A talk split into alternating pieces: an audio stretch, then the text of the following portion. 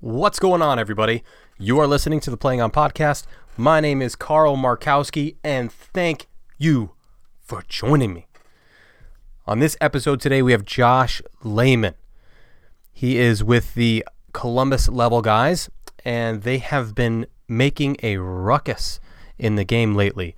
Uh, they've been really playing up to their potential, and it's very, very cool to see an Ohio team do that um, as of late. And it's the uh, it's the coolest thing because you know you see teams kind of fall apart here and there. You see players get cherry picked off of these other teams, and and it's tough, man, because you you know that a lot of those players playing together have played for a long time, and then when they start separating and joining the other these other teams, um, you just I don't know you you like seeing these teams come up who have you know the, the players themselves have played on the same team and just have worked hard together and hit the grindstone together and uh, and you know have victories together and win together and lose and all the you know the shit in between. But watching Columbus level Josh and Dave um, and Robbie and the crew and everybody really kind of step up and uh, and kind of prove to everybody that they can really play with the best has been a, uh, a very cool thing. And I think it's going to be uh, I think it's going to be an awesome event at Cup. I think a lot of teams are going to show up with some big chips on their shoulders.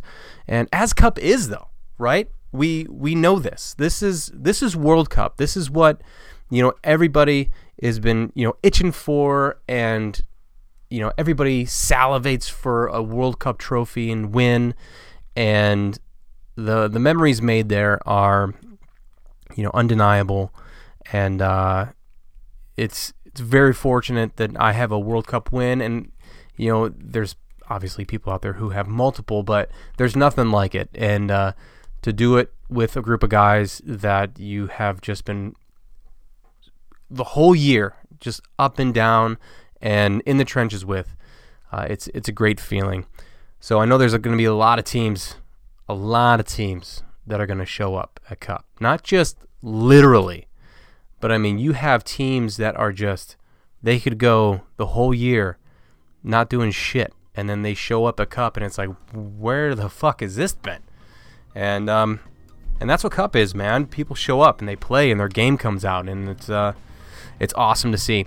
And I wish I was going because it would be it's just the field looks cool, the uh, the atmosphere is awesome, and and it's fucking cup, man. It's fucking cup. So I won't jaw at your eardrums anymore. So here is the podcast with Josh Lehman.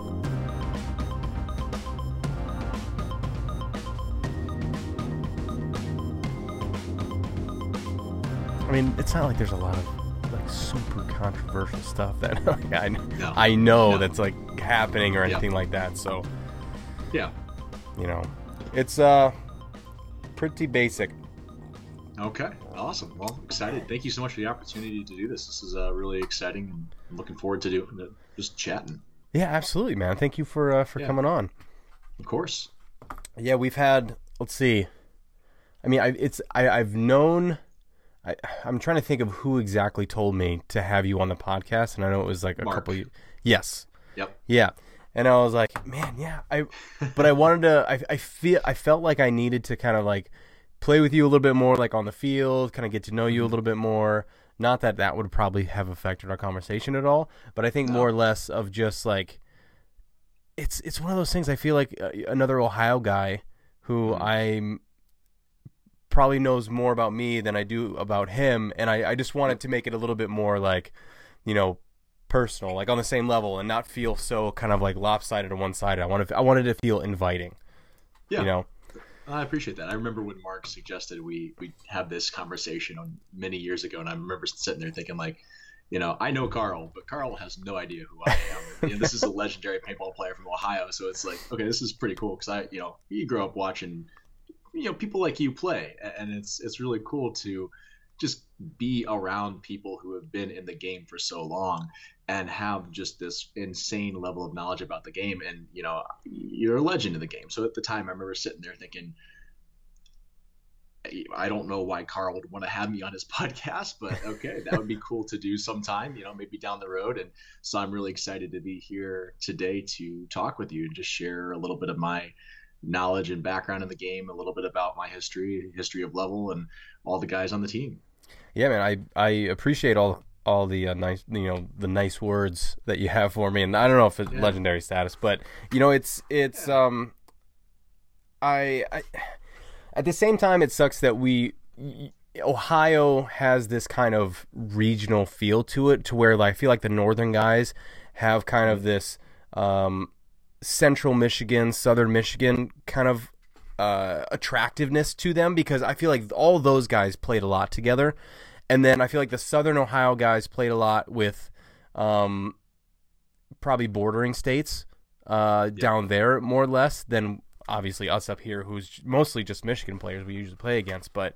But I think you guys have something really exciting happening now, and I think Pando obviously has a big hand in that with with making a facility that is not trying to trash any other field, but like worth traveling to. To not not mm-hmm. only mm-hmm. for the field itself, but for the competition that actually shows up, if that makes any sense. It does. Dave has put a lot of work into the field. I mean, the team is, itself has put some work into the field to help lay down some of the turf, and it's amazing just to see his passion for the game. I mean, I've known Dave for a long time. I mean, it goes back to the NCPA days, and and I remember when I was at the University of Akron, I was talking to some friends about wanting to start a paintball team at the University of Akron, and so many years ago, one of my best friends was at OU, and he, he put me in touch with Dave. And having a chance to talk to Dave, and he, I mean, he literally gave me the framework for everything OU did to get their club off the ground. And that was, I mean, over a decade ago now. I've, I've gotten to know Dave, and he just loves the game and it's cool to see him realize his dream because I remember him saying so many years ago, "I want to own a field," mm-hmm. and it's it's funny to kind of get to know some of his family over the years and and see that that's not just something that was recent in Dave's life as he grew into an adult. That's something that goes back to him being just a kid, as a young kid, just dreaming to be an entrepreneur. And his passion for the game is unmistakable, and and that's really what is exciting to see is he's grown level up not only on the speedball side but on the recreational side and all of the work that he's put in his employees there love him they have a good time and he just has a great atmosphere for the game and it's cool to see it growing yeah i, I agree and it's like you said recreationally as alongside the tournament side which i think is huge especially mm-hmm. in his line where he's at obviously being owner of the field yep. if he wants to grow that field then man that rec side's got to be sweet, which it is, and it's continually growing. Um, but I think what helps on your guys' end is that he is so approachable and straightforward. Excuse me, um, straightforward with, with you guys on uh, somebody who who will tell you to it straight, but also will would be there if uh, if you got to talk, you know, if you if you need somebody to talk to, or if you just have something that you got to come, you know, bring off of your chest, uh, or a concern for the team or something like that. But as I say that, if you bring bullshit to the table, I mean, he he's one where it's like, man, he's he's gonna tell you how it is, and it's just you know, if if it's not working out, it's not working out. Um, if you know he thinks something has to change or go in a certain direction, he won't be shy Obviously, he has you know some at stake with his name on your guys' chest. Mm-hmm. Um, but yep. it also, I think, really shows how dedicated he is to wanting a caliber team and provide them with you know the best possibility to win. Yep, and I think it goes back to I've had so many conversations with Dave since we've been a part of his field, and having him just come to me and say, Josh, what do you guys need to be successful? I mean, that even goes back to when we first came to him on a semi pro level. And he just wants to know how he can make this team successful.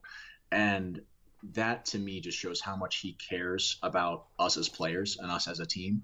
And yeah, he does have something at stake with his name on the jersey, but getting to see him just light up when we're able to be successful. When you guys light people Chicago, up Yeah, when we light people He up, lights- he lights up. he lights He up. lights up.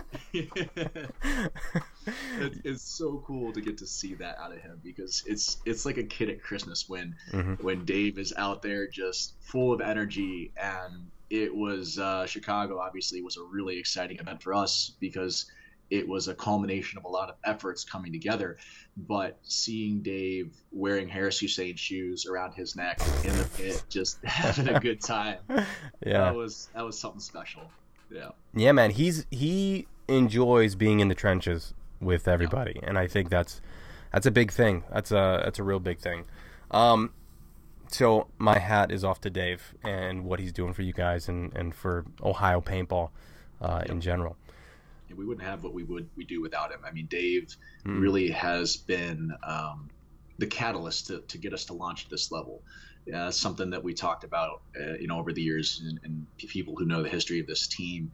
It, it really is a bunch of guys that have played together for a long time, and I remember coming into, you know, the uh, before we ended up at level up we were concerned that we weren't going to be able to stay together. Dave really became that glue that helped hold us together keep us going keep us pushing in the same direction. And you know that's just that's who dave has been for us. And there's been a lot of people in ohio over the years that have been a part of that too. That's what's really special i think about midwest paintball is it's not just one person. It's, it's the culmination of efforts Mhm. from every field every player every person we've ever played against. I mean you talk about mark schulte and everybody that's Yeah. been a part of you know Ohio paintball, Midwest paintball, PA paintball, like everything through this region, it is is the culmination of efforts to get to this kind of level.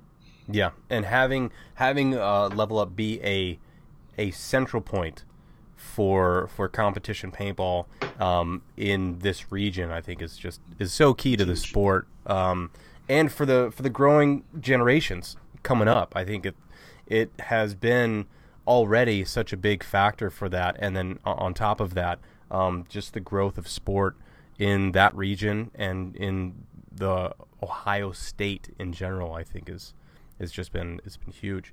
Um, I, I want to get to kind of your beginning on that because did you actually did you come from the drop zone side of things or or, or Yeah. but even maybe even before well, maybe even before we get to that where where did paintball kind of Yeah. serpentiniously work its way into your life and slowly work its venom through your vein your veins That's a great way to put it. uh, you know, to me, paintball started with one of my best friends. I grew up next to a, a guy, Jimmy Ekman, and one, you know, his his cousin across the the lake in the allotment we lived in was the older cousin we kind of looked up to, and he was the cool cool older cousin that had uh, got a paintball gun, you know, in the the 90s, and uh, we thought it was kind of cool. Wanted to try it out.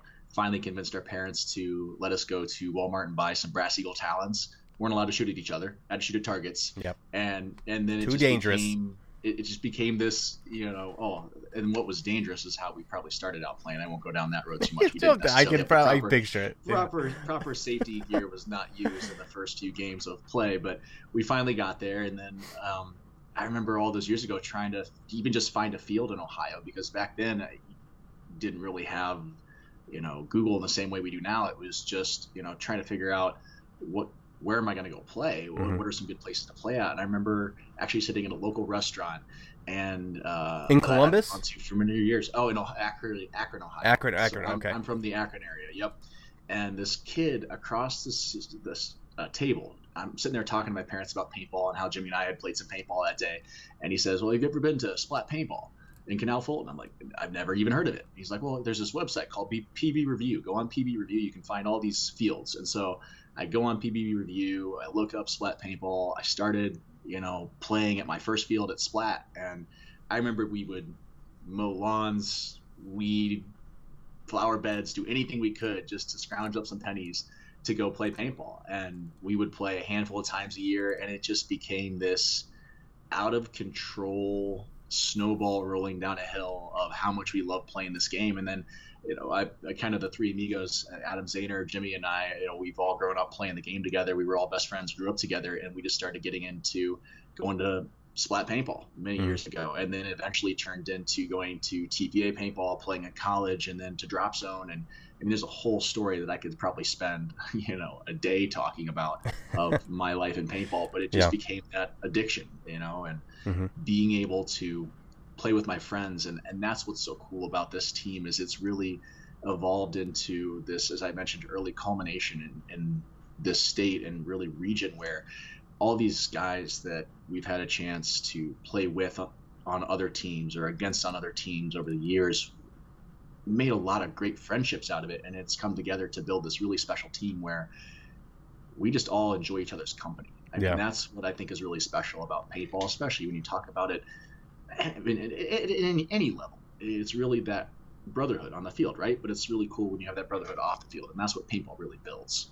Yeah, and especially if you can get guys that are semi, semi, somewhat local, and that way, like you said, that off the field camaraderie only you know only helps in almost all ways everything that accumulates on the field.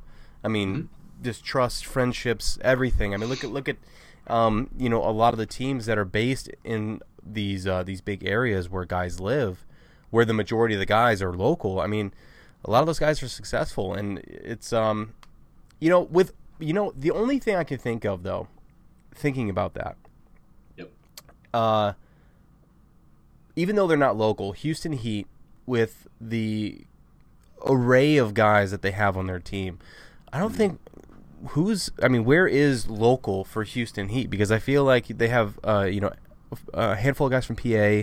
They have a couple guys from uh, from Texas or, or more, a few guys in Chicago. But then again, if you think about it, they all play paintball.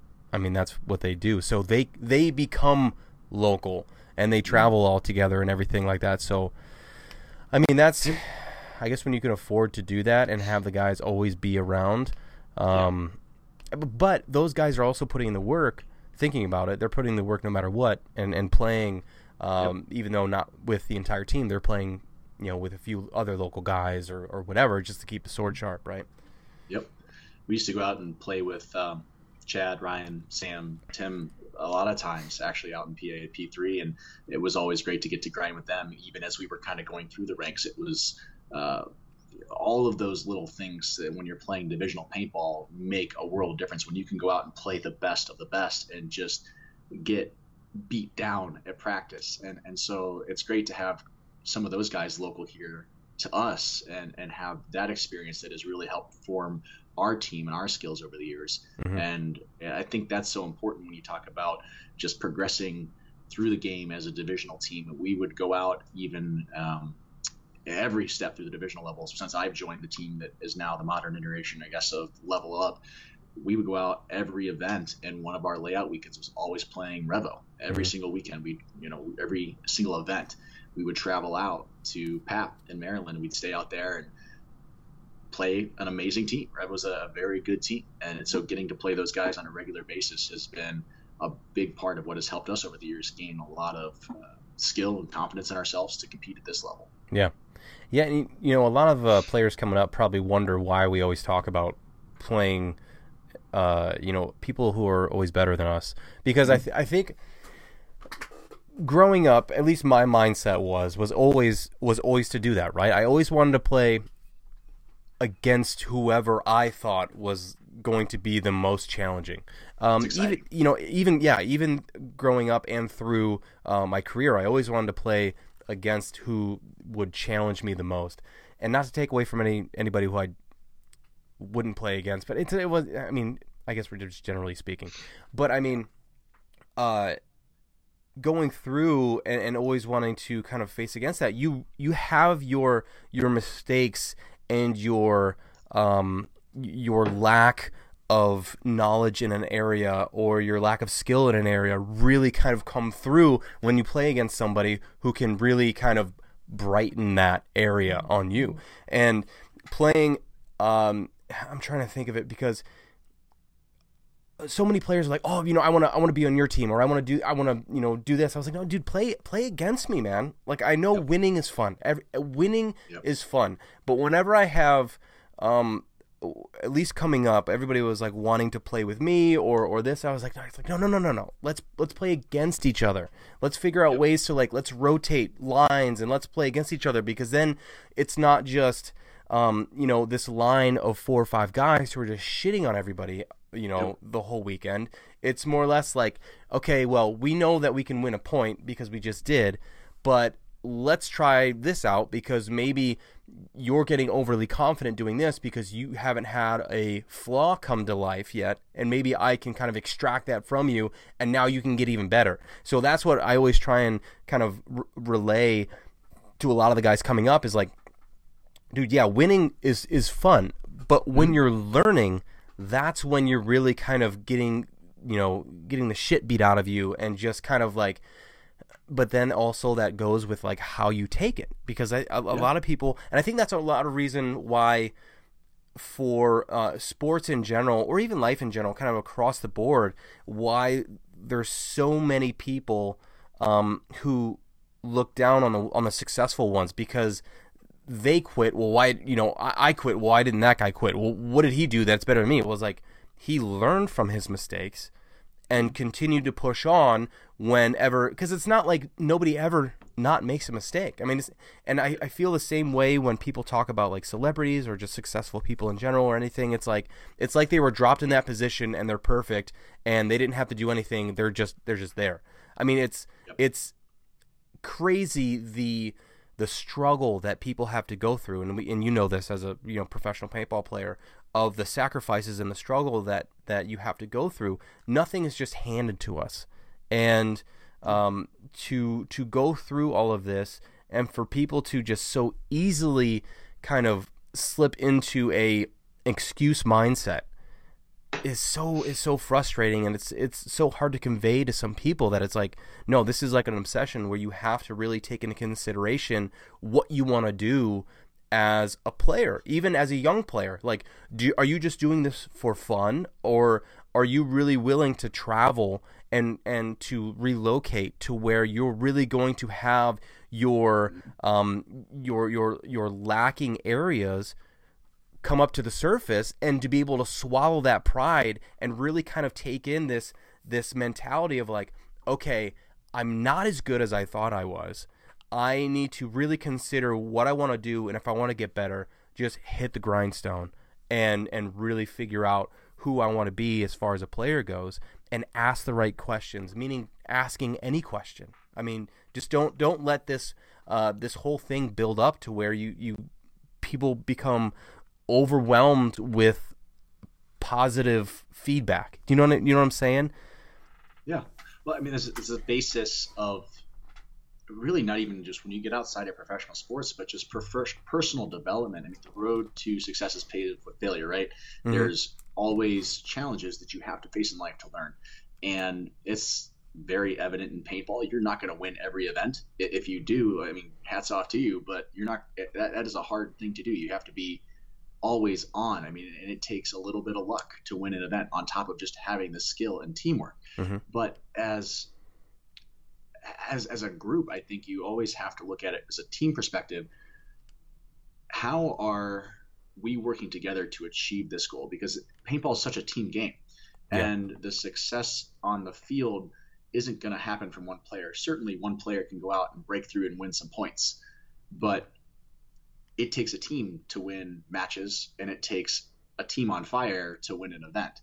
And being able to face your shortcomings as individuals on a team, it's so important to be able to look at that and understand, you know, how do I need to be better as a player so that I'm going to be doing what is best for my team. Mm-hmm. That's something you really have to look at because if you're not putting every ounce of effort into being the best you can be as a player, you're doing your team a disservice. And, and now, granted, I mean, I, have always said to people at the end of the day, paintball is about having fun. Like, you mm-hmm. have to love this game. You're not making millions of dollars playing this game. Nobody's making millions of dollars playing this game. You're out here because you love the game. Everybody in this industry is here because they love the game. And that's what is so cool to me about this sport because it is passion that drives the interest.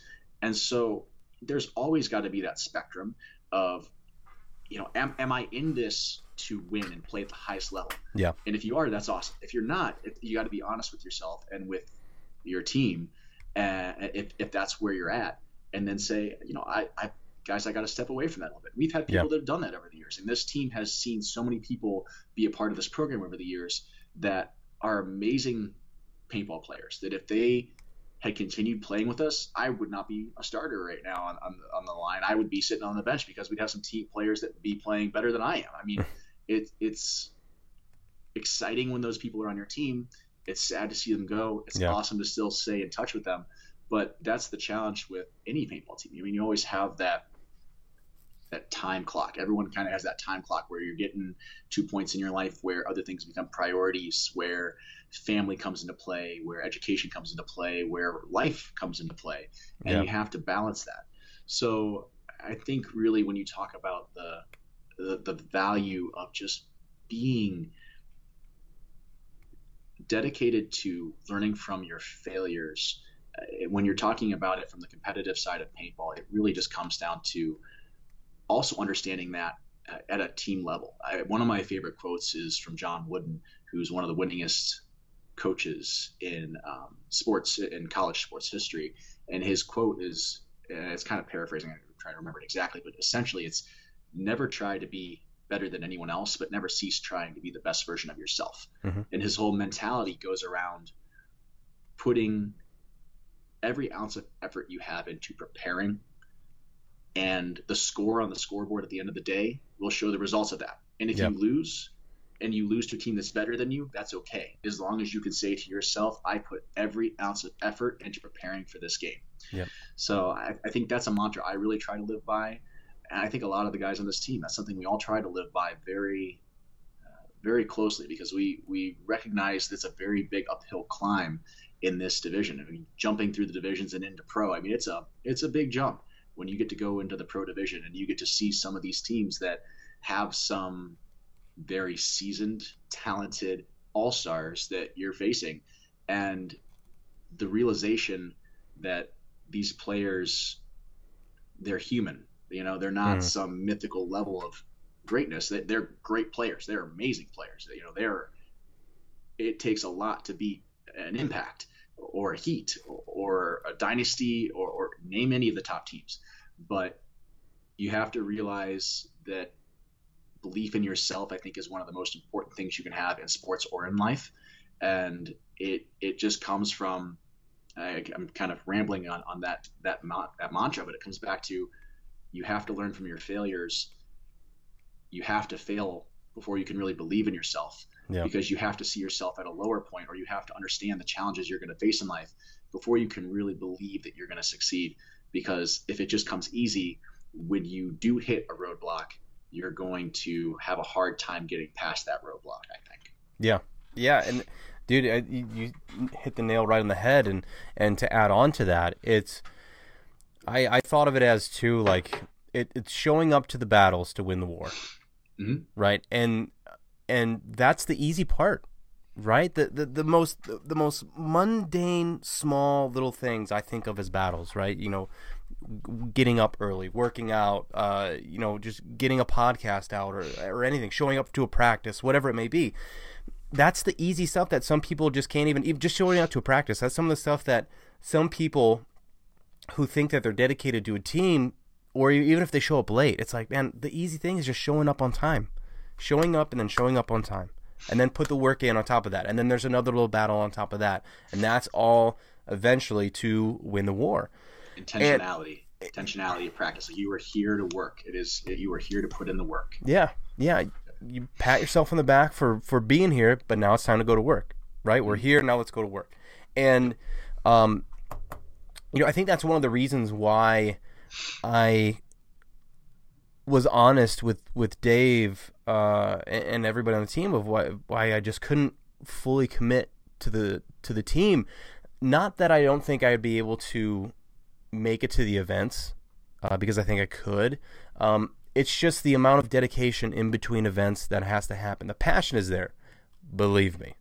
Yep. The, the, the, the, passion is there, man. Um, you could you could probably have sensed it when I we practiced those few times together. Mm-hmm. I don't know if you remember the one I think it was early on the beginning of this year.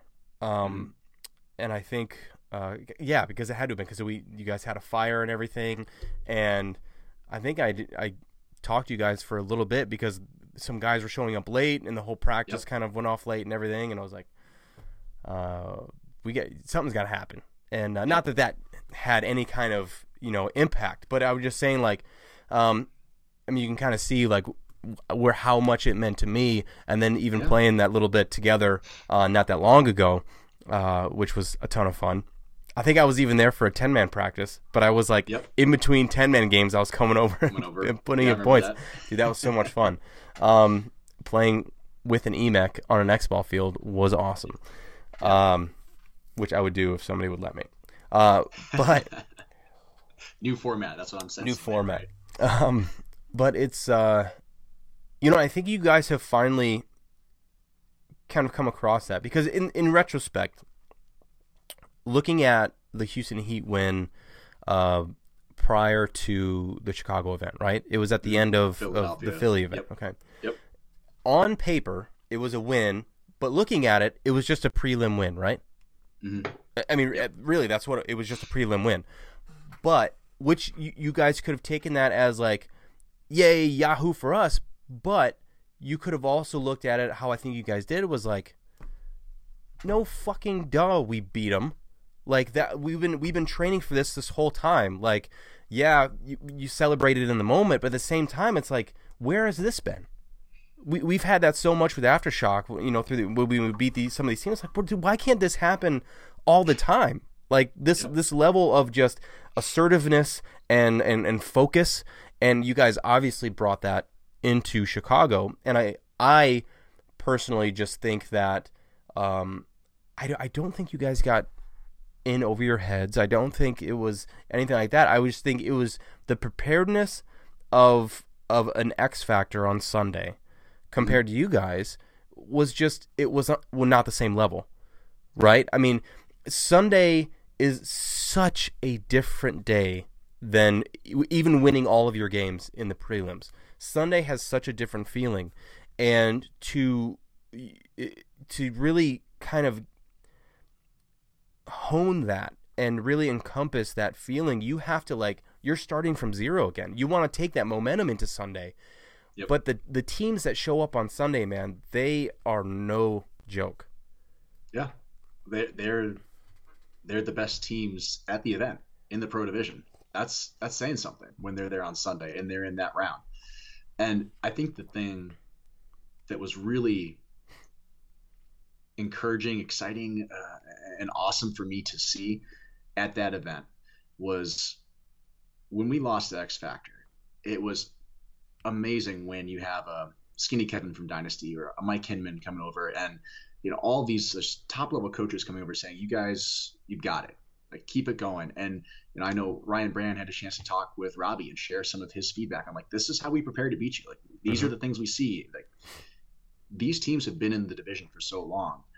They've been practiced in their process and they know how to prepare for games in the prelims and they know how to prepare for games in the finals rounds on sunday. And it's it's a different ball game and getting at every event we get one more little tip one more little trick one more little thing we learn from one of these teams. And we're always watching. We're always observing. If you see me in the pits i'm watching the game but i'm also watching what's going on in the pits because Mhm. part of winning a game is having good organization in the pits having a good process. Absolutely. and you know it's the same with the team meetings you have every night. So it's getting those little tips and tricks from some of these top minds in the game that have been around for so long that really are helping us to understand how can we evolve as a team and be better and be more prepared for the next time. I think part of the after uh, part of the um, X Factor hill to climb was we were just like on such a high and it, it you know you can only ride that high for so long but there's also the level of preparedness that that team brings when they come to play you now we understand a little bit better how to prepare Mhm. when we're going into sunday and, and so i'm excited to get our next round on sunday because we now know a little bit more and we're that much more dangerous. And we've proven that we can't be slept on. You know you don't want to sleep on us because we're working hard. I mean we, we're putting in the work as Yeah. much as we possibly can. Everybody is at the gym. We're doing a fitness challenge right now. Once i get off this i got to go do my fitness challenge for the day. So Hell yeah. it's it's uh you know we we're really working to make sure that we are prepared. It kind of goes back to that, that quote i mentioned earlier putting everything you have into being prepared so you can take every variable out of the game and, and that way the score at the end of the day is reflective of the effort you put into that game Yeah, yeah, exactly. And I really hope that that and what it sounds like is everybody took like one minute to really be kind of, well, this fucking sucks, and then that minute went by, and like, okay, let's get back at it. Like we know what we can do, and because that's, I mean, that's what kind of, that's what crumbles teams, man. Is is having that potential and not being able to come to fruition and, and really show up when needed. Um, and there's there's a lot of teams out there that that comes down to Sunday and they just for some whatever reason just and, and that's the thing that's just one level of Sunday. You know what I mean? Mm-hmm. You have to yep. win that first tournament, which is Saturday, or you know, which is prelims. You have to win that mm-hmm. tournament, and then every game after after that, I feel like is is a a, a finals tournament. You know, finals mm-hmm. game. Mm-hmm. Every game after yep. that, and it's no joke to win a tournament, man. And it, it, obviously, anybody can win. That's that's the greatest thing. Is anybody can be have a weekend. Mm-hmm. That's mm-hmm. that's another thing I love about paintball is that, um, and why I like paintball um compared to like all of these uh, individual sports is that yes everything is on you when you're playing some kind of individual sport uh, no matter what it is golf jujitsu, fucking whatever it may be. You have to show up. I mean, it's on you. But it's a beautiful thing when you have a, a team of 10 plus guys who all mm-hmm. clock in, who all experience this magnificent thing together and and have heartbreak or have victory, but all have the will and the mentality to just move forward and and and do it together, uh, ride or die. Yeah, it's the it's the brotherhood of the game. I mean, yeah. that's really what it comes down to, and why I've always loved this this sport. I've met so many amazing people through this game that I would not trade the world for. It's awesome to have the friendships that I have from my best friends that I started playing the game with. I'm, I'm actually super excited because uh, Jimmy's coming down to World Cup. This is the first time I've been to a national event with him since I think Chicago 2010 because he oh, got out of the game years ago. And yeah. so he's coming down to World Cup to pit for us. So I'm just like, this is cool because this is the guy I grew up playing with, and I was bummed Adam wouldn't be able to make it. But you know, it's there's there's such a level of um, uh, morale boost of just energy that comes from playing with guys that you've grown up with. I mean, a lot of the guys on this team played against each other in the NCPA, mm-hmm. played, you know, going back past that, played with each other at TPA, at, at Drop Zone over the years, played in the MSXLs and some of the regional events. And we have spent countless nights in hotels. We've had many shenanigans, uh, which I will not talk about on this podcast, and had a good time over the years just being friends off the field. And that is what I think really makes a difference for us because we've faced a lot of failure over the years. And you look at our semi-pro year in 20, um, 2019, we came into that season and what second place. Then we lost to AC Diesel in the quarterfinals and what was actually a fairly close game. The score doesn't reflect that, but we ended up in like a 12 minute first point that we threw away and would have been up 1-0 on this ridiculously long point. And you know that's a whole story in of itself. And then second place the next event and then a couple bad calls and a few missteps and all of a sudden our entire season is blown mm-hmm. when we miss sunday in i think that was chicago 2019 and then world cup was another repeat of that. And it's just demoralizing when that happens. But when you have a group of guys that a support structure on the field, off the field. I mean, we, we are that way for each other off the field, outside of the game.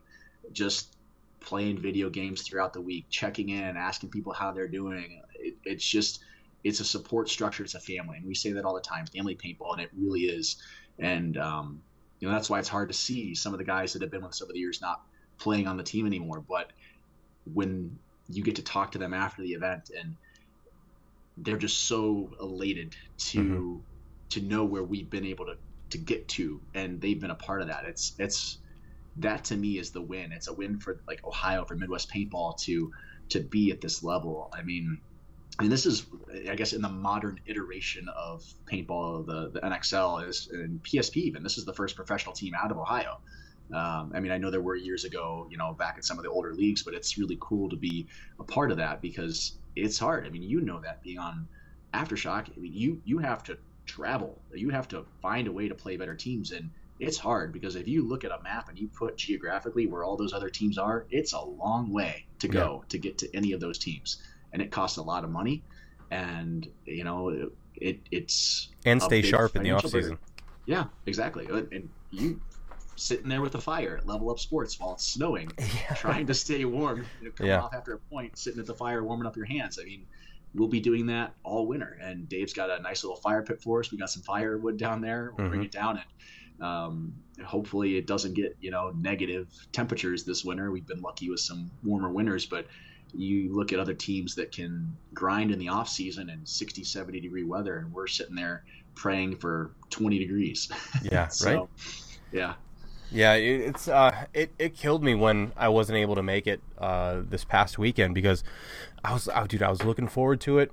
The weather was looking halfway decent, and and I just I tweaked something in my knee, and I was like, oh, I it it was one of those it was one of those feelings where it's like like I could walk on it, I can kind of move around a little bit, but as soon as I start kind of like moving around on the ball of my foot, like you do yep. in, in, paintball, and you kind of just start. It's I know, and I cut a corner or something like that. It's you don't want to mess with that. Not good, nope. and it, and it felt deep too. It was one mm-hmm. of the deeper ones. I don't know if it was something with a meniscus or if it was some kind of like a tendon or something, but dude, I just I babied the shit out of it, and I'm probably yep. right now like I don't know, 75, like 80 percent, I would say. Yep.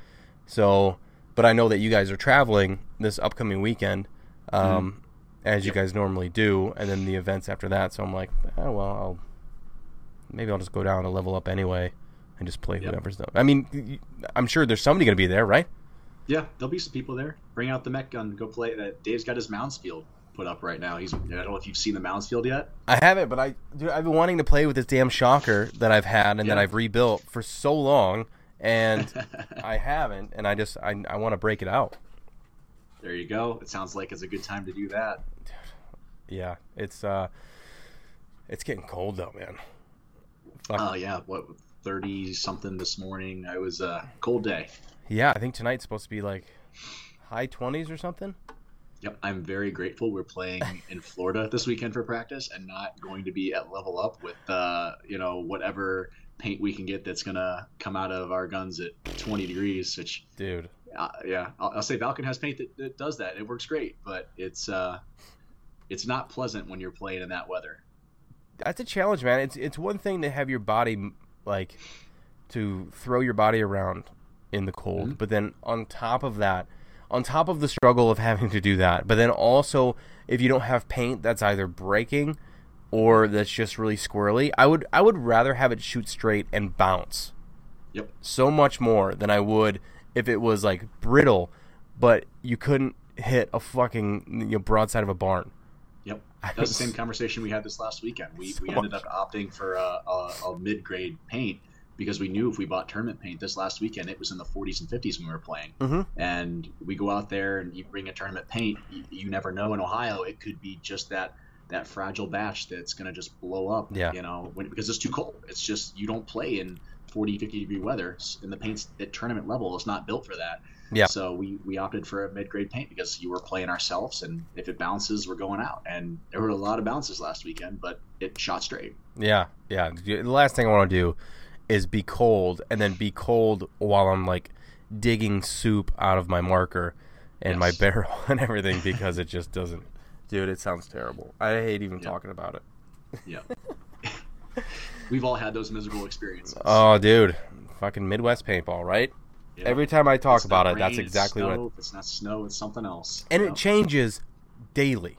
Yep. It will change daily. Absolutely. I think it just started raining, and I don't even know there was rain on the on the forecast today, dude. Whatever. Um, yep. So, are you guys playing uh, damage down in Florida? Uh, so damage is actually in our prelim bracket, so we're not playing damage this time. Damage is usually one of our sparring partners, but this mm. time, um, again, damage is in our prelim bracket. So we'll be, be playing uh, Heat and Revo uh, this weekend, and then we'll actually also play Revo on the Wednesday before the event. So we've got a couple three more days of solid practice lined up before the event kicks off. Fucking a man, that's So, yeah, that's a lineup of teams. yep. It's it's been great. I mean, just the relationships that that Dave and Robbie have, and I think just showing up and, showing that we know how to play, and we try to be that respectful sparring partner too. I mean, we're going out there and we know, you know, we're here to show you that we we're here to compete and we're here to be respectful of these other teams out there. And when we're playing anybody, we want to go out and be the honest team that's playing the best we can and trying to you know go out not cheat at practice because as a new team you have to do that in any division. I mean, Yeah. if you're playing that better team, whatever division.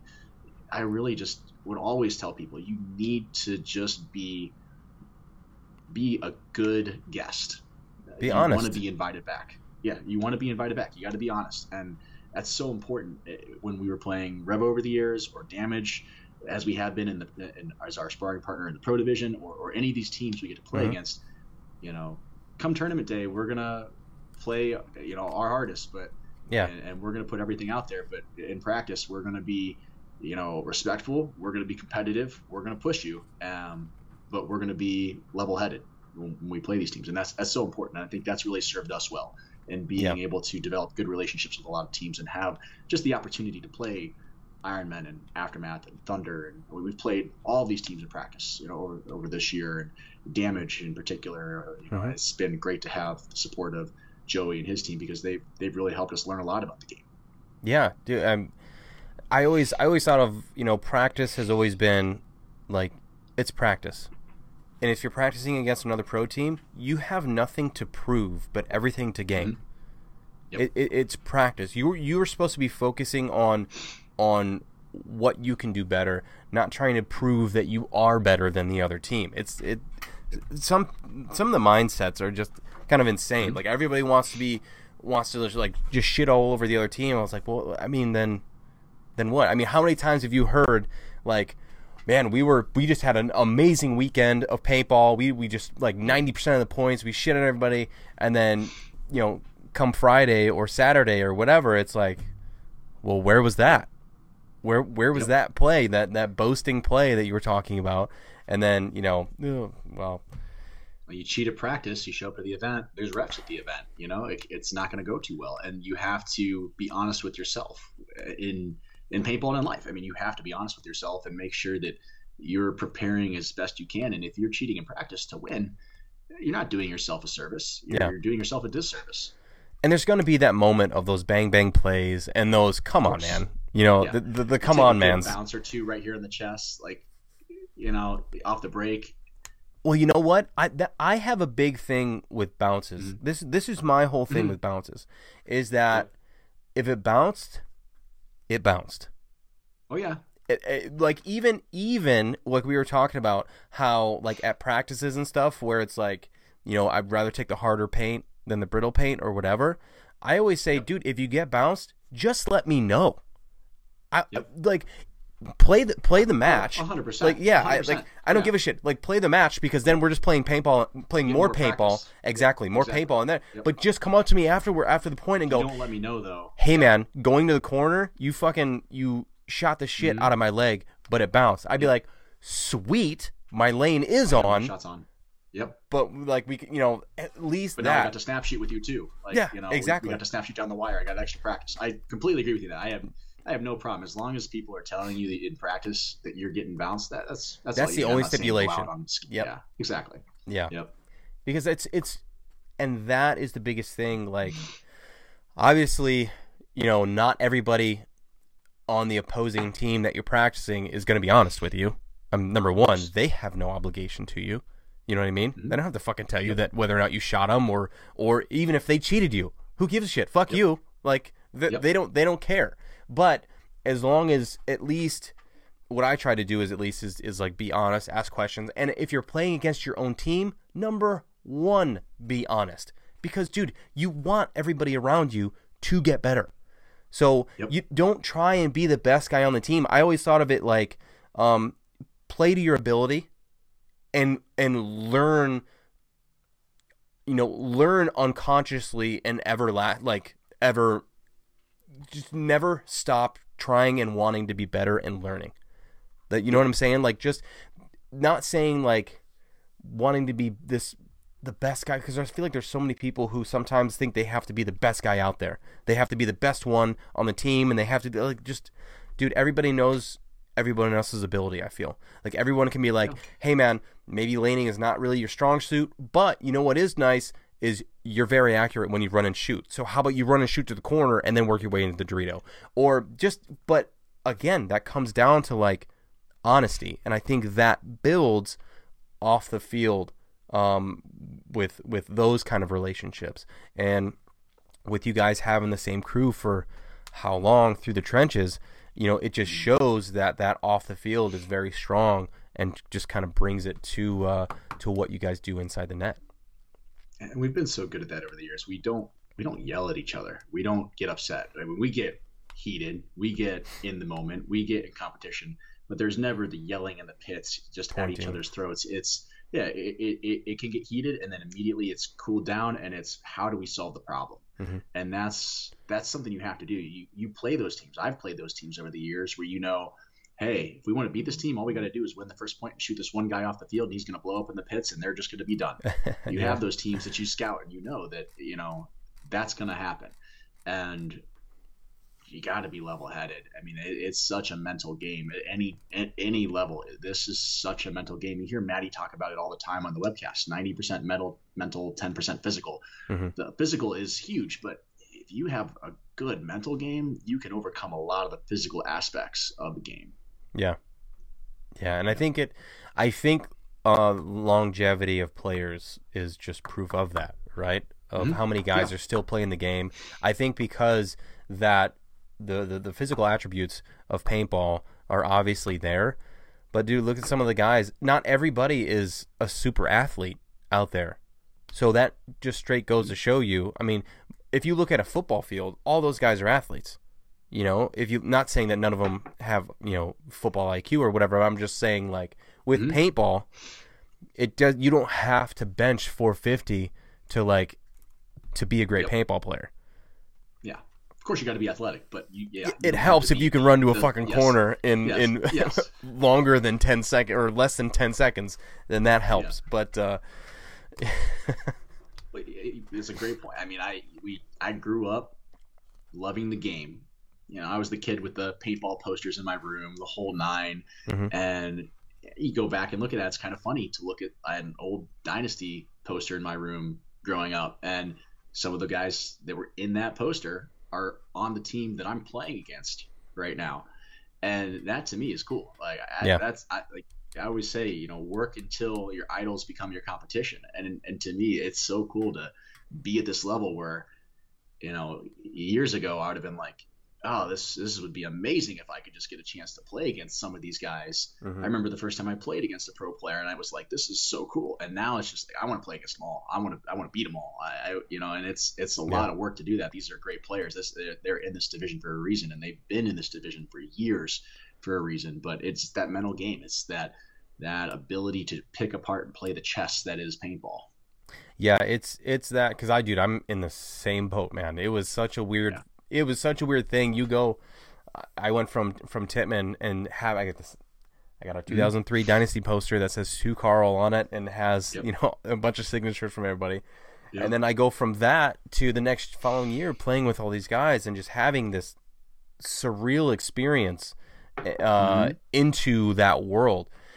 And it, it really becomes, I think it really kind of transitions when you, not that it's a terrible thing to idolize, but yeah. I think when when the respect over you know uh, overshadows the idolization of, mm of players because I think just coming up we're all very naive.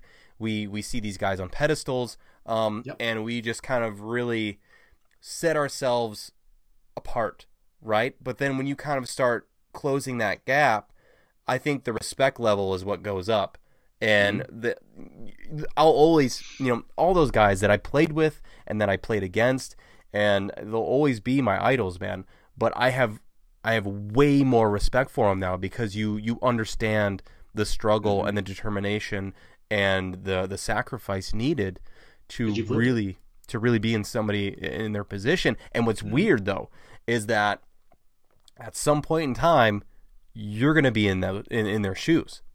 You know what I mean? And you might already be. It's one of those things where it's like, dude, you're on a pro team and you you don't know who's who looks up to you or who who you know watches your every move or I've had so many people come up to me and go, "Hey man, I've been watching you your whole career and and and this and that." And I'm like, in my head, I'm like, dude, I just showed up and play paintball. Like that's all that's Yeah. that's Yep. all I knew how to do was just to play paintball, and I, I never didn't think anybody watched or really because it was just so fun for me. I got so in the moment Mm-hmm. um, that I always I always forgot about a lot of that of of Yep. um, being somebody in the sport. I just like being a part of it, a part of the sport, and it was just so fun, and still is so is so fun. I kind of get thrown off sometimes when when uh, somebody says like that I'm a legend or that you know or being a part of an all star team or just kind of because I, I look at it I'm like man it's just I it, it goes fast one Mhm. but it's it, you kind of get lost in it. You know I, I get lost in it because I'm just somebody who really loves and, and enjoys the game. And um, you just never know. You never know who's watching. I think if you're going to do anything at a, a high competitive level, there's there is certainly a love for the game, and you can lose yourself in that, in, Mhm. in the sense that you just are there, like you said, you were there to play paintball. I'm there to play paintball on the weekends. I don't Yeah. play paintball because I'm playing at a professional level. I play paintball because it's fun, because I'm playing with my friends, because I want to win. And I show up to the field, and when I step on that field, everything else just goes away. And to me, Mhm. there- there's a buzzer over there, and I want to get to that buzzer, whatever it takes. And everything else just kind of fades out. Yep. And I think that's when you play at any level of, of any competitive level of any sport, you're going to have that because whether it's baseball, football, soccer, anything, like you just. I, I loved playing racquetball for a long time, and I remember playing against some of the, the racquetball players in college, and it's those those kids were good. Let me tell you, like I've never played racquetball where we have broken, split in half three balls in one game because they're hitting the ball so hard. oh my gosh And but I could never play one of those guys one on one. But playing cutthroat where you play three people, I mean, you just I could be playing and all of a sudden four hours have passed and I've just been running around the court and my shirt is completely different color than what I started with, yeah and I have no idea that I've been. It's the same thing for paintball. You just get out there, you play, you love it, and all of a sudden the sun's starting to set. Mm-hmm. Yeah. It, that, dude, I feel the exact same way, man. And it's, and I think that's what, and I'm, I'm sure you've seen it kind of growing up and coming through the sport and realizing your dedication and where you want to be, and seeing some guys with so much potential not take it as serious as you you'd hoped, and really see them kind of uh, go through the journey with you, you know, and, and Yep. realize the potential that they have, and and really kind of, but you can only, you know, you can only really go after your own dreams and your own aspirations, um, because the more and more you hope for somebody to hope for something for themselves, it's almost like not necessarily a lost cause, but just like a loss of uh, you know a, a loss of energy Mm-hmm. because you just you have to worry about yourself. Obviously, take every you know others into consideration, but you really have to like draw that line in the sand and, and be like every and every day, you know, draw that line in the sand every day and be like, okay, well, who who am I today? Who am I? Who was I yesterday, and who am I today? And I think the more that you can, the more you, that people can stop comparing themselves to others, and I think social media has you know kind of taken over that role of really exacerbating exacerbating that uh, that whole side of things, but also bringing people closer together, you know, simultaneously. So it's a fucking catch twenty two. I feel. Yep. Um, but the the more that we can do that, and, and the more we can just focus on on gathering information and knowledge and pushing ourselves forward and com- only comparing ourselves to who we were yesterday the better. And and and that goes, I feel like, in life, and then also for uh, people playing the sport and wanting to play it at a certain level. Dude, it's like you said, you know, you you get lost in the moment and you want to get to that buzzer, no matter what it takes, dude. And I felt the same way. It was like, I want to play against the best in the world, and you guys have the opportunity to do that, and you just you can't have anybody taking it for granted and really really not be there for the ride. You know, create the moment. And this is so huge for you guys, not to put any pressure on you, but it's mm-hmm. so huge for you guys coming up a World Cup and uh, to really kind of hone in because every tournament you guys you guys getting better. I mean, every practice you're um, something's clicking, right? And World Cup is is such a turning point I feel for you guys because it it it's this blank slate, you know, and I think that you guys have really kind of honed down your stance on where you guys at and how serious you take it and, and where you guys are really pointing as far as where we want to go with this whole thing. And it's it's I'm glad that Dave's along for the ride and Robbie and everything, and you guys have a great uh, captain and, and, a great leader of the ship, and the wind's at your back, you know. Yep. And um, you guys just you gotta continue grinding, man. There's no there's no slowing down. That's the biggest thing. Yep, I think that is right on point. When we talked about earlier, where you have to learn to deal with your success, but you also have to learn or learn to deal with your failures, but you also have to learn to deal with your successes. Mm-hmm. And you can't be complacent once you start realizing success because there's still road bumps. I mean, it is a journey. This is this is a journey, and life is a journey. And along that road, you're going to still face challenges. And these teams are now out for blood. I mean, we knocked damage out of the tournament. We beat Impact. I, I remember the team meeting with Dave and, and those guys as we're kind of walking off the field at the end of the day, and they were not happy. They're going to be out to to to beat us. Yeah. And it's not like those guys are getting worse. No. No. Dude, those guys they've had moments like this. This is just a, mm-hmm. a blip yep. for them. You know what yep. I mean? Yep. Because they've exactly. had, they've had moments like this before, and then they will come out and win the next tournament or whatever it may be. So it's not like they're playing any less than you guys or anything. So it's like, yeah, it's as serious that's as it ever is. This is going to be a real test for us in this next event because we're now on everyone's radar, and these teams that are top teams in the world for a reason are going to be looking out for us, and it is going to take a lot of effort, and we're putting in the effort that we can, every bit of it.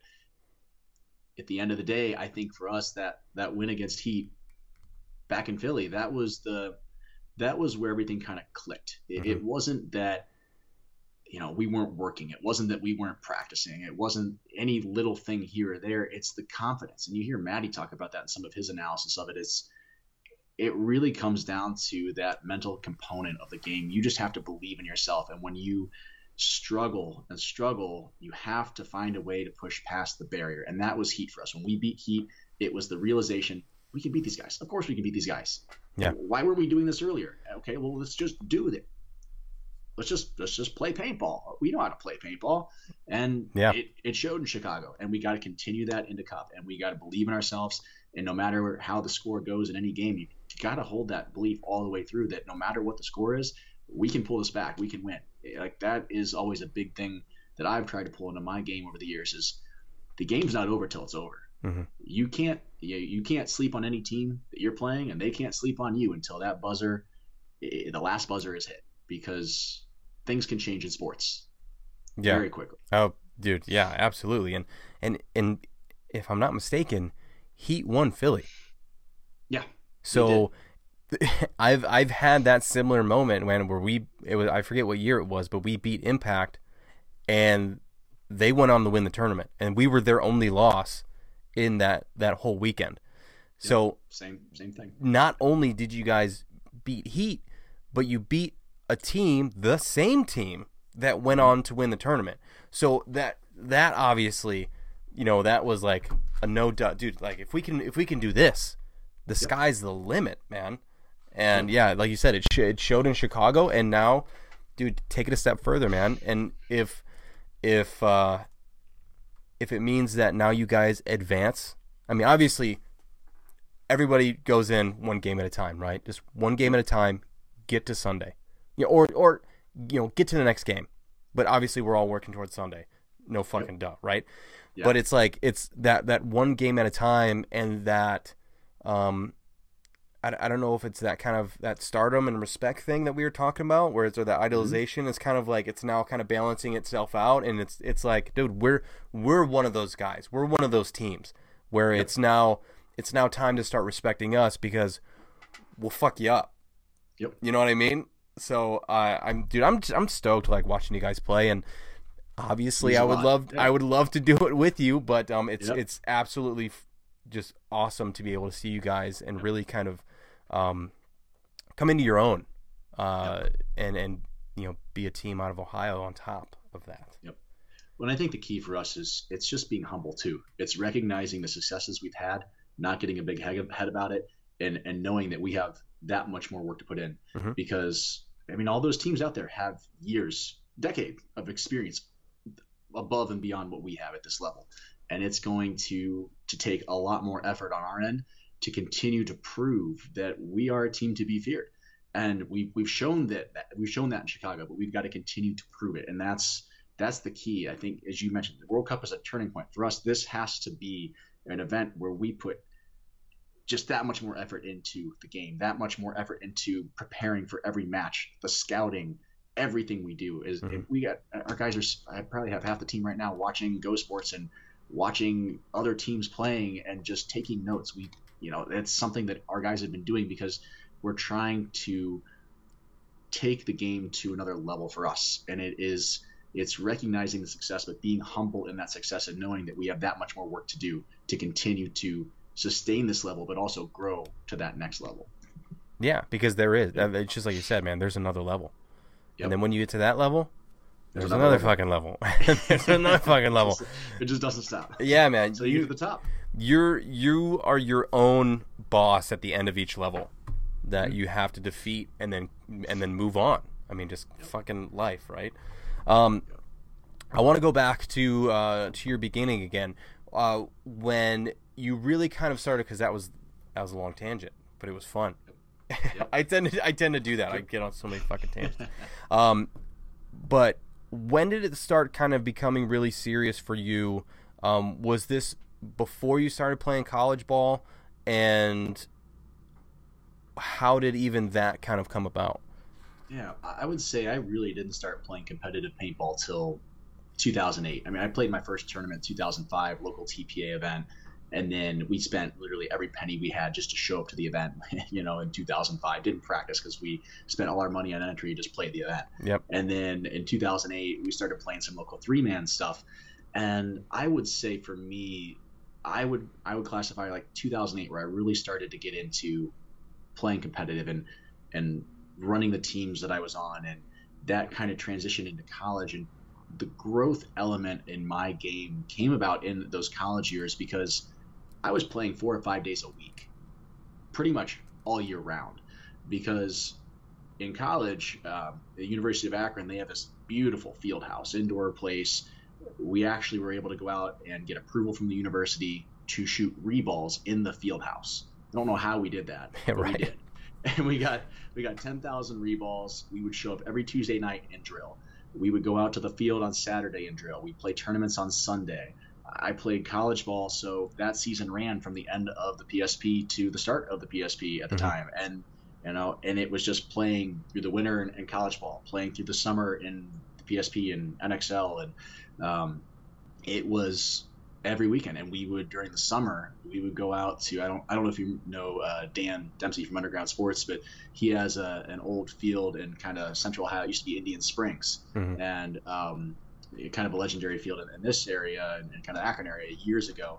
And you know he can't operate as a business. They changed the zoning, all this stuff, but he has this this space where you know he could let us as, as friends go out and use the space, just kind of uh, like going in his backyard just to play. And we would go out there and we would just drill during the week, and we would show up there and drill, and then we'd show up to the field house and drill, and we'd show up on Saturdays and drill, and we'd play points on Sundays. And if we weren't doing that, we were at tournaments, and it was for three and a half years just I don't think I missed a weekend of playing paintball for three and a half years, 365, um, and, and that was that that moment of growth. And I I talk to a lot of young kids all the time. They're getting into the game and they're they're asking, you know, what gear do I need to buy? How do I get this gear that's going to help me be really good at the game? It, it's it's not the gear. Like the there's so much similarity and, in at, at a entry level. Like you can buy anything and be good at an entry level. You Yeah. need to put more money into playing if you really want to be good.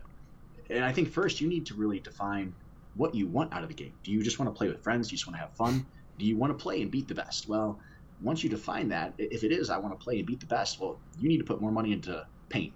Like mm-hmm. the more paint you shoot, the better you get. The whole 10,000 hours rule. It takes 10,000 hours to be an expert at something. Yep. That that's just the basis of, of being good at anything.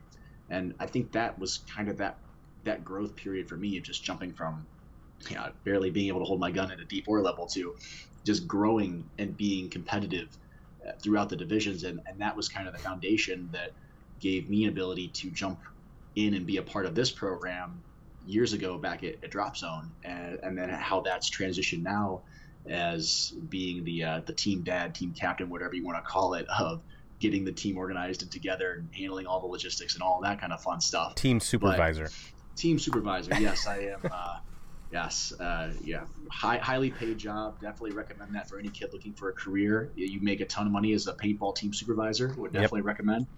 Um, get paid in a lot of things, and I do. My, my guys thank me a lot. I, I, really appreciate it when they do. Get paid in and, welts. Uh, you get paid in welts, and they're they're great. But um, I, yeah, that's just kind of my progression through the game, and, and college to me was that chance to just play all the time and uh, when you play in a college level, what's really exciting about it is you have the ability to own your experience because at a college level if you're lucky enough to be at one of those colleges that are, are giving some money to fund the organization that's great. But you also have the ability to fundraise because at a collegiate level in the ncpa a lot of those organizations are club sports which basically means you get to use the university's name but you have to raise all the money to support your program mm-hmm. you want to play paintball go raise some money, go sell some candy bars, go do something. I mean, we would raise between fifteen and twenty thousand dollars a year on the ask of send us to Florida to play paintball for free. I mean, and that was a way for us to help our players and, and a lot of these at Akron, especially, we were a commuter based school. You know, you know, there's not a, a wealth of highly experienced competitive paintball players in Akron, Ohio. Mm-hmm. It, it was a small group of us, and then we would just get all these young kids in that just came to have fun and try something new. And we had a chance to get them into something at such a low cost because we did the fundraising. I mean, it, we made the nationals event every year free for our players. We would raise the money for that, and we were paying fifty bucks a person to play tournaments, um, all in. That's fifty awesome. bucks a person to play tournaments because we're doing this fundraising. You can own your experience in college, and that that's what I think is really powerful about playing in, in that league because you want to get better. You can put in the work to raise the money to play the game that you might have a hard time funding otherwise. And so that, that's a great way to grow. It's a great way to learn. It's a great way to meet people and network and, and just get to know all kinds of people across the industry. Yeah. It, I always wonder what it was like uh, being on the inside of that whole collegiate league and, and, and the teams in general of yep. of really kind of how the workings and it, how, all the logistics behind it. You know what I mean? It's it's a fun experience above and beyond anything um, that I think when you get a chance to play at that game. I mean, I, I remember. I think it was Todd and Maddie commentating, and, and they were talking about how when you play at a collegiate level, you know, you're on the field, you're at each other's throats, but as soon as you're done, you're sitting there with a bunch of beers, arm in arm, sitting on the sideline, you know, just cheering and rooting or counter coaching all the other teams that are playing. and that was the atmosphere. yeah. Like it was, it was one big group of, of, of, players that just love playing the game, and it was just this fun atmosphere. And you know, the logistics of it all can be a challenge, and that's why you know I'm I'm so grateful to Dave because he literally gave me their 13 page constitution that they had to get approved for their student government to approve the paintball club at Ohio State, you know, to be a, an official club sport. Mm-hmm. And I took that and modified it for ours. And it's, there's a lot that goes into that. I think the challenge with that in the collegiate level is it's so hard to find that person that's going to take on and be that leader in the organization because there's there's a lot of forms and insurance and logistics yeah. and finances and credit cards and all of that that go into just just showing up and buying paint at a tournament. You know, mm-hmm. you've got to submit cost estimates and come in with your credit card to buy that paint, and it's it's a challenge. So that's a challenge. It's really hard, but I would really just put it out there to anybody who is in college now or will be going into college in the future and loves playing this game and you you want to take your game to another level or you just want to have fun like, that's such a cool experience I, I am so grateful for my time playing in college uh, you know, I got to play against my two best friends I grew up playing with. One went to OU, one went to OSU. We got to play against each other in college, and that was just we would, we would always try to find each other on the field. So, you know, Adam's going Doritos. Hey guys, we'll change up the game plan. I'm going Doritos this time. Yep. yeah. It's it's uh it's a it's a fun experience. I would I would highly recommend it for anybody who can. I mean, never pick a college based on uh, whether or not they have a paintball team. Pick a college because it's it's good for you. But you can you can build your paintball team Yeah. at, at any college or university. It's it's not that hard. I mean, I would open up anybody, find me on Facebook, Instagram, anything. I'm not that hard to find, and uh, I'd be happy to share more. I, I've done that many times for many people. Uh, I'd be happy to share the documents. I think I have them all saved on some hard drive somewhere. So I do have a couple questions about Reball though, because I didn't, I never really Yep. had any experience with Reball. But Mhm. one, were they were the balls oiled?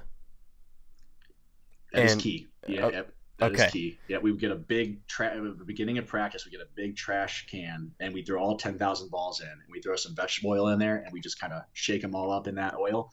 You have to do that, and then um, trying to remember exactly what brand we bought. I mean, they were just the solid yellow ones.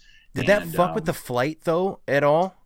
Nope, surprisingly not. But you have to turn your guns, your, your pressure um, down, so you're only shooting 250 feet per second or lower. Because the ball's anything heavier, over- right? I think that as the air at a higher pressure comes out, the ball compresses more so, and it creates uh, a non-spherical object. So then it just would go all over the place when it came out of the barrel. Uh, So at the lower pressure, the ball wasn't compressing as much in the barrel and keeping more of its spherical shape. I, what, for whatever reason it is, when we would turn it down to about 250 or under, they would shoot straight every time. Yeah. Uh, but anything above that, they're just going everywhere. Now I know there's a lot. There's probably a whole new design to balls. I mean, pickleball now and all of those reball designs, they're completely different. So you may not have to do that. But the ones we had to do years ago, uh, definitely had to turn down to 250. Huh.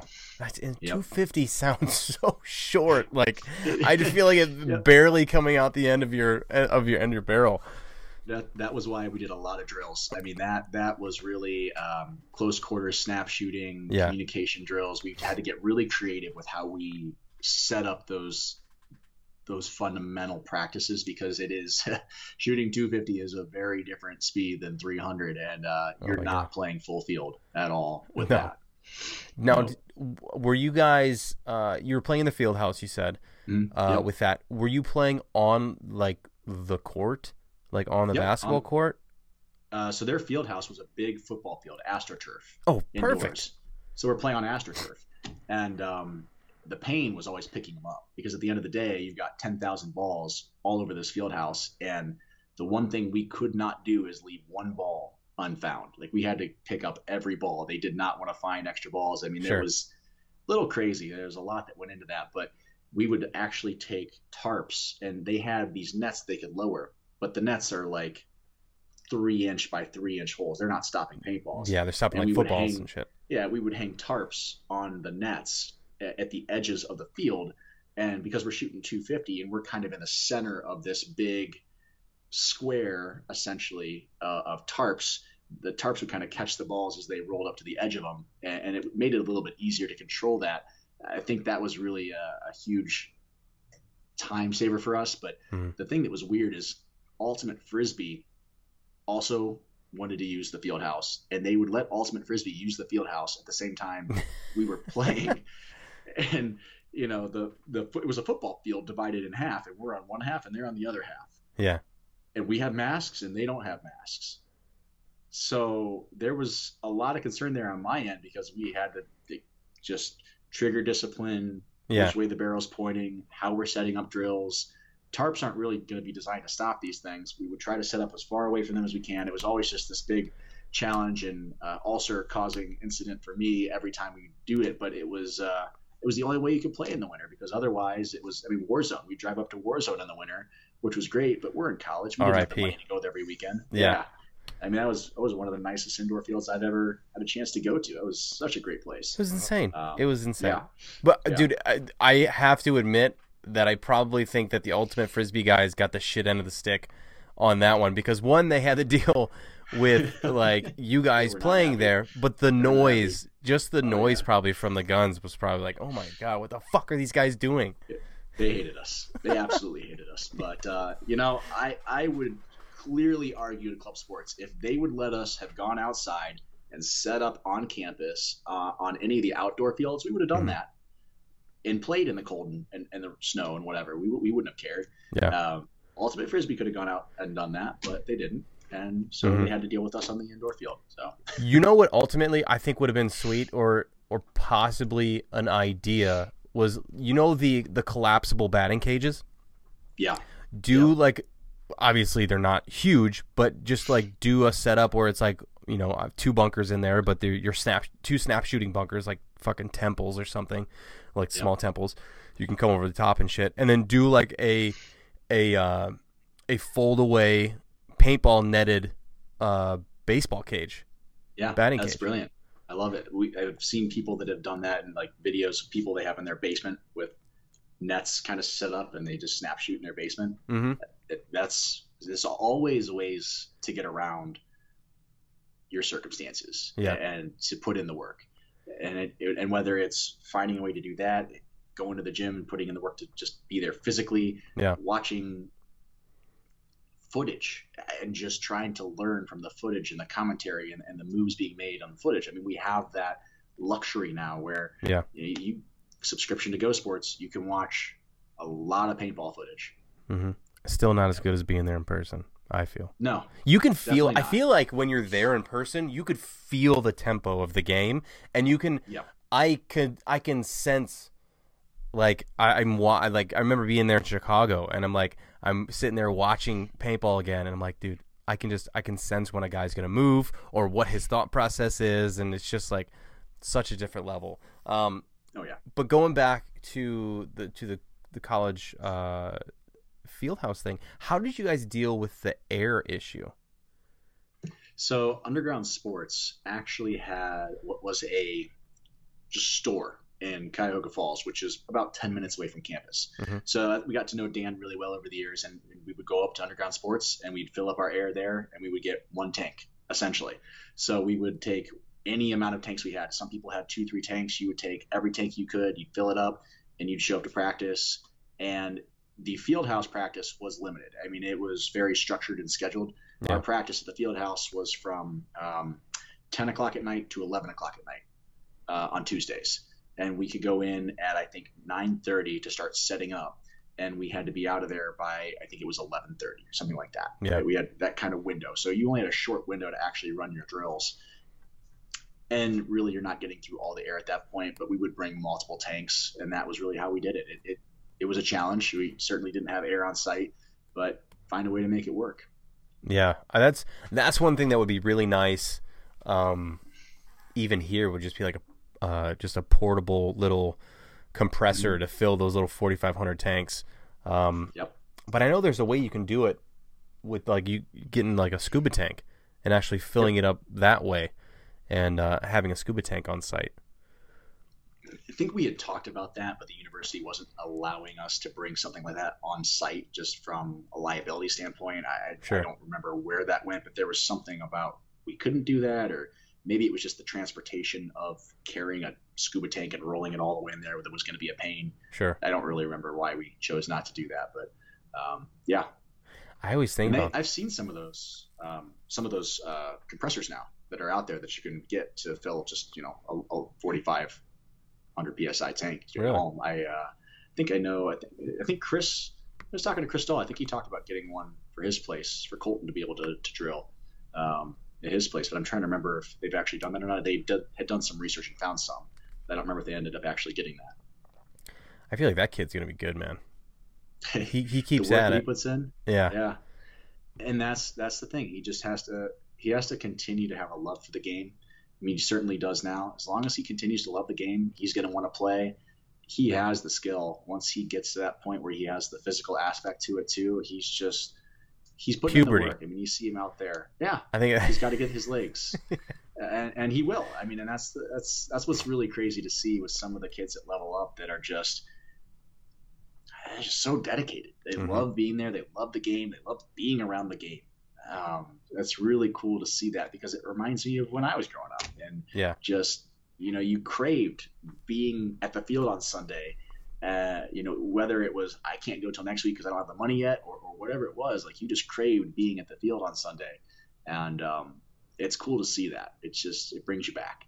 Yeah, I can't imagine getting in, getting into it as young as he did, and yeah, it I, it has to be it has to be difficult. I mean, having you know having kids myself, it's like thinking about presenting this thing to my son, and then trying to keep him showing his interest and keeping his interest mm-hmm. as he grows up and he discovers all these other different things that are cool because there's so many fucking yeah. cool things out there that it's like you know you can go in any direction you can find something sweet there's so many niche sports in in you know or just regular sports in general that can catch somebody's eye or attention and you know getting into it so young and continuing till you know your teens and 20s and continuing playing and everything is that's got to be difficult it's that time clock we all have those time clocks we're up against and mm-hmm. uh, it can change obviously you know things in life change but uh, yeah I'm all for scuba diving. I'm all for all those kind of things. I'm an adrenaline junkie, so yeah. put me out there. I'll, I'll find I'll find hobbies that are real expensive to get myself into.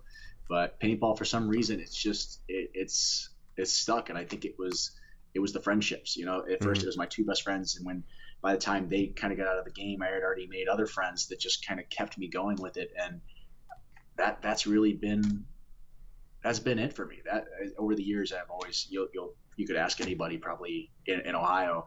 Has Josh said he's going to quit playing paintball at some point in his career? And it's like, yeah, you know, always saying, oh, I'm gonna I'm gonna quit next year. I've, you know, life's coming up, doing some other things here, whatever. And then next year comes, oh, I, I still love the game, still gonna play. Yeah, can't can't give it up. And every year, it's just you get more and more love for the game, and and um, it's just it's exciting. It's real exciting to get to uh, step on that field and and now play against the best teams in the world. Yeah, I was gonna say, especially at this point. I mean, with where you guys are at, um, and and just the level of play. No pun intended, but yep. uh, you know, just uh, it's it's really exciting. Now, how did you and uh, Columbus Level come to be? So, going into the end of the 2018 season, uh, we had been playing at Drop Zone, and, Dan Lesson at Drop Zone. It was really a big part of what started this team as it is today. And it was just getting to a point where, financially speaking, a lot of the players on the team just weren't going to be capable of continuing to to commit at that level. And Dan was doing a lot for us and all that, but there's always limitations, right? Um, and so, coming into the end of that season, we were going to lose almost the entire team to the point that we were going to have four or five guys left paying, you know, a thousand, fifteen hundred dollars just to show up to uh, probably more than that just to show up to events. Yeah. And we'd have five people playing, and then it, it was essentially going to be the it. It was that was it. I, mean, I remember we left World Cup that year with some of us tears in our eyes because it was the last hurrah. It was the last day for paintball, and um, and then in, in that off season we were talking about as a team like what could we do? And we were looking around to see if there was anything we could do to keep it going. And you know um, i don't know if you know cody shook but cody shook had reached out to me and, and had mentioned that you know we, I, we david talked to us over the years about you know, there's interest as he was building level up and level up was a new field at the time. And he talked a few times about you know trying to get us to come out there. And and it just became this opportunity where dave stepped in and said I've got a passion for this. I want you guys to succeed. You're all my friends. I think that we can do something great here, and I'm willing to stake you on it. And he came in and he put it the support that made it possible for a lot of those guys to keep playing, and it just spiraled out of control and became its own beast from there. Where, you know, now we have Dave and his connections with Chris and Dave Youngblood at Dye and I mean, they came on board right away and said, "We believe in you. We want to support you. We want to be there for you to to make something great happen." And it, it, we just we couldn't do it without without our sponsors. I mean, between Pando and all of the people at Dye that have been behind us at every step of the way, and, and Valken and Ninja and New Balance, it just that just kind of blew up because of Dave's connections. And you, if you've seen the interview with Dave and Maddie, he really goes into how much he just put in the effort to be the best he could be at his job, loved paintball, loved working, working hard, and just built those connections out of that hard work and that effort. And because people believed in Dave and Dave believed in us, it created this opportunity to keep the team going. And then it's just blossomed out of that. And it's exciting to see because, you know, as, as I mentioned earlier, we wouldn't have this right now without Dave. I mean, that was part of the conversation we had in that offseason. How do we make this happen? And and how do we take this to another level if we could even keep it going? And it was, the best chance is going to be to, to talk to Dave. And, and that's why I'm just so grateful for Dave and what he's done um, for this team and this program. Yeah. It, dude, it's, it's, uh, it's honestly really cool to see. And it's, it's one of those things where this will be, this will be, let's see, you guys went, turned pro in 20, 2020. 2020. Yeah, that's right. Yep. So this is, yep so it's almost like it's almost like you guys been through a full season with yeah, there only being this was our sixth event yeah but you know you know what i think really helped though is that you guys playing all of those um uh, I forget what the hell was the pro called. practices. Yeah, they did the pro practices. That they did some broadcasts. And, yeah, yeah, yeah, those things. Those, those have been huge. Yep.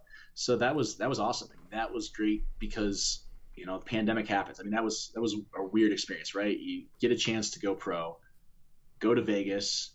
We don't do terrible in Vegas. You know, we take Infamous to overtime. We beat Aftermath, and you know, have some struggles with AC Dallas, and you know, have a competitive game with Dynasty before falling apart. And and we're excited. Okay, we we belong here. And then everything shuts down. How are we going to even get to practice? Mm-hmm. Can't even get out of the house or quarantine. And um, then all these conversations start popping up around these pro practices, and we're like, well, this is awesome. We'll jump on this right away. And then some of the regional events started opening up some open divisions, so we started jumping in those. It was like, how can we just get something going? You know, playing the open events.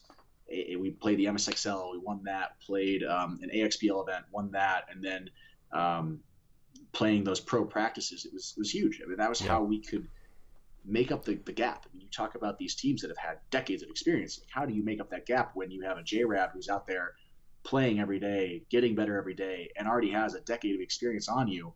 How do you make up that gap? Well, it was just that was our opportunity. And so between Vegas and, and Cup in 2020, that was really the way that we just got in whatever opportunity we could to play paintball, we were going to take it.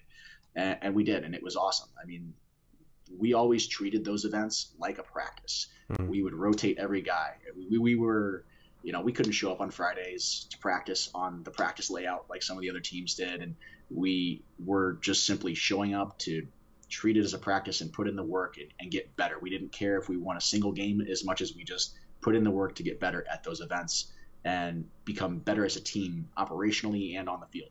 And those those were huge for I think all the teams that participated in that program. Yeah, I mean, just the the fact that you guys played as much paintball as possible just proves that you guys want to, you know, you want to be a top tier team, and mm-hmm. it's uh, it's slowly accumulating into that. And uh, yeah, man, I'm just I'm I'm super excited for you guys, and I think it's uh, it's gonna be a great event. The field looks awesome, um, looks really interesting. I'm, I'm real excited. It's a pretty crazy, uh, creative field. So I'm mm-hmm. loving some of that center play. Uh, so yeah, dude, the center play excited. looks sweet. I'm glad that the the snake is segmented out. Mm-hmm. Like you have to make bumps in the snake now, like yep. the actual gap bumps, not like this. Yep. You know Straight these other. The yeah, yeah, dude. I I like the ones where you got to you you slow it down just a hair, to a yeah. point to a point where you're playing yeah. more like, um, you know, you it's not just a within 20 seconds, or not even that, within like five ten seconds of the game, you're worried about the guy at the 50 because it's so fucking easy to just go get make Snake off the break and just crawl right to the 50. I like being yep. able to play more gaps and be able to have these because even as a snake player, you know, having gaps to do a quick shot through to possibly shoot somebody, shoot it, you know, shoot a pack or whatever it might may be, and then bump forward and bump down. It just to me it makes it more fun. So mm, yeah. it looks it, it, the field looks really fun to play. More dynamic than linear. You know, you just yeah. have that one job, get to the fifty, shoot. Yeah, that it gets repetitive. But if you you get to be creative, that that's what's fun about the game. That's why I love this layout's very creative. Yeah, it's gonna be fun to see, man. Well, hey, yeah. where can uh, where can people find you and, uh, and and follow you? And if they have any questions about the collegiate side or uh, anything in general, how can they uh, get a hold of you?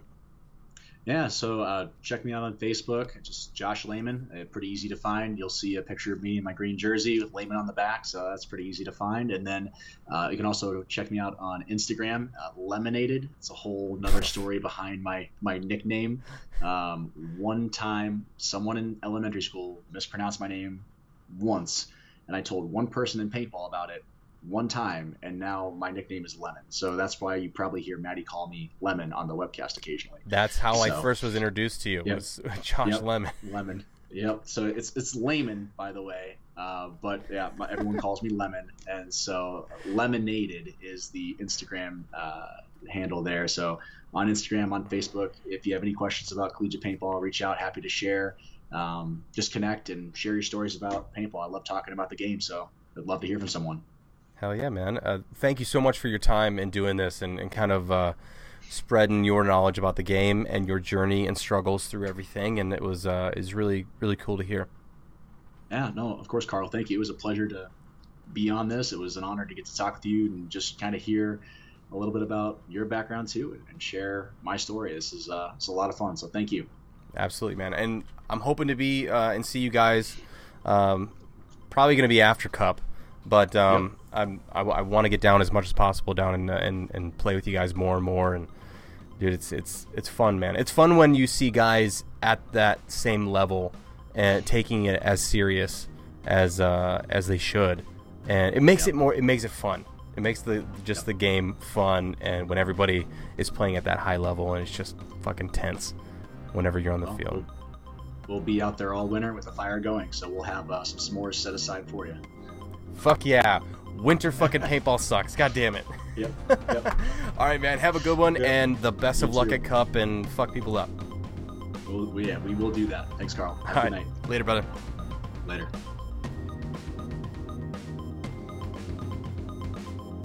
Thank you, Josh. Appreciate your time, brother, and good luck down south in that little Florida area for uh, do the sandy grass, the sandy grass of Florida. Good luck, and good luck to uh, all the boys down there uh, on Level Up, who are I'm sorry, Columbus Level, who are down there and uh, and grinding it out. Good luck, and everybody too. Good luck, man. Whoever's going to Cup, good luck. Play your asses off. Um, I know we're still like a week away, but it's blink of an eye it'll be here. So it's gonna be sweet. Um, yeah, so big thank you everybody for listening. Thank you so much. Make sure if you have any collegiate questions, go ahead and give Josh a ring. All of his tags and his ats are he probably just heard them if you're listening to me right now. Uh, but give him a ring. He'd love to chat with you about it, and uh, because you know there's people out there who are in that position, not knowing really what to do or knowing how to get maybe something off of the ground at their uh, at their local level, so college level. So give him a little ring ding. But thank you everybody for listening. Appreciate it. Be careful out there this weekend. Uh, play your asses off, and uh, and yeah, make sure you uh, don't text and drive. Keep your eyes on the road, and we'll see you again here soon on the Playing On podcast. Peace.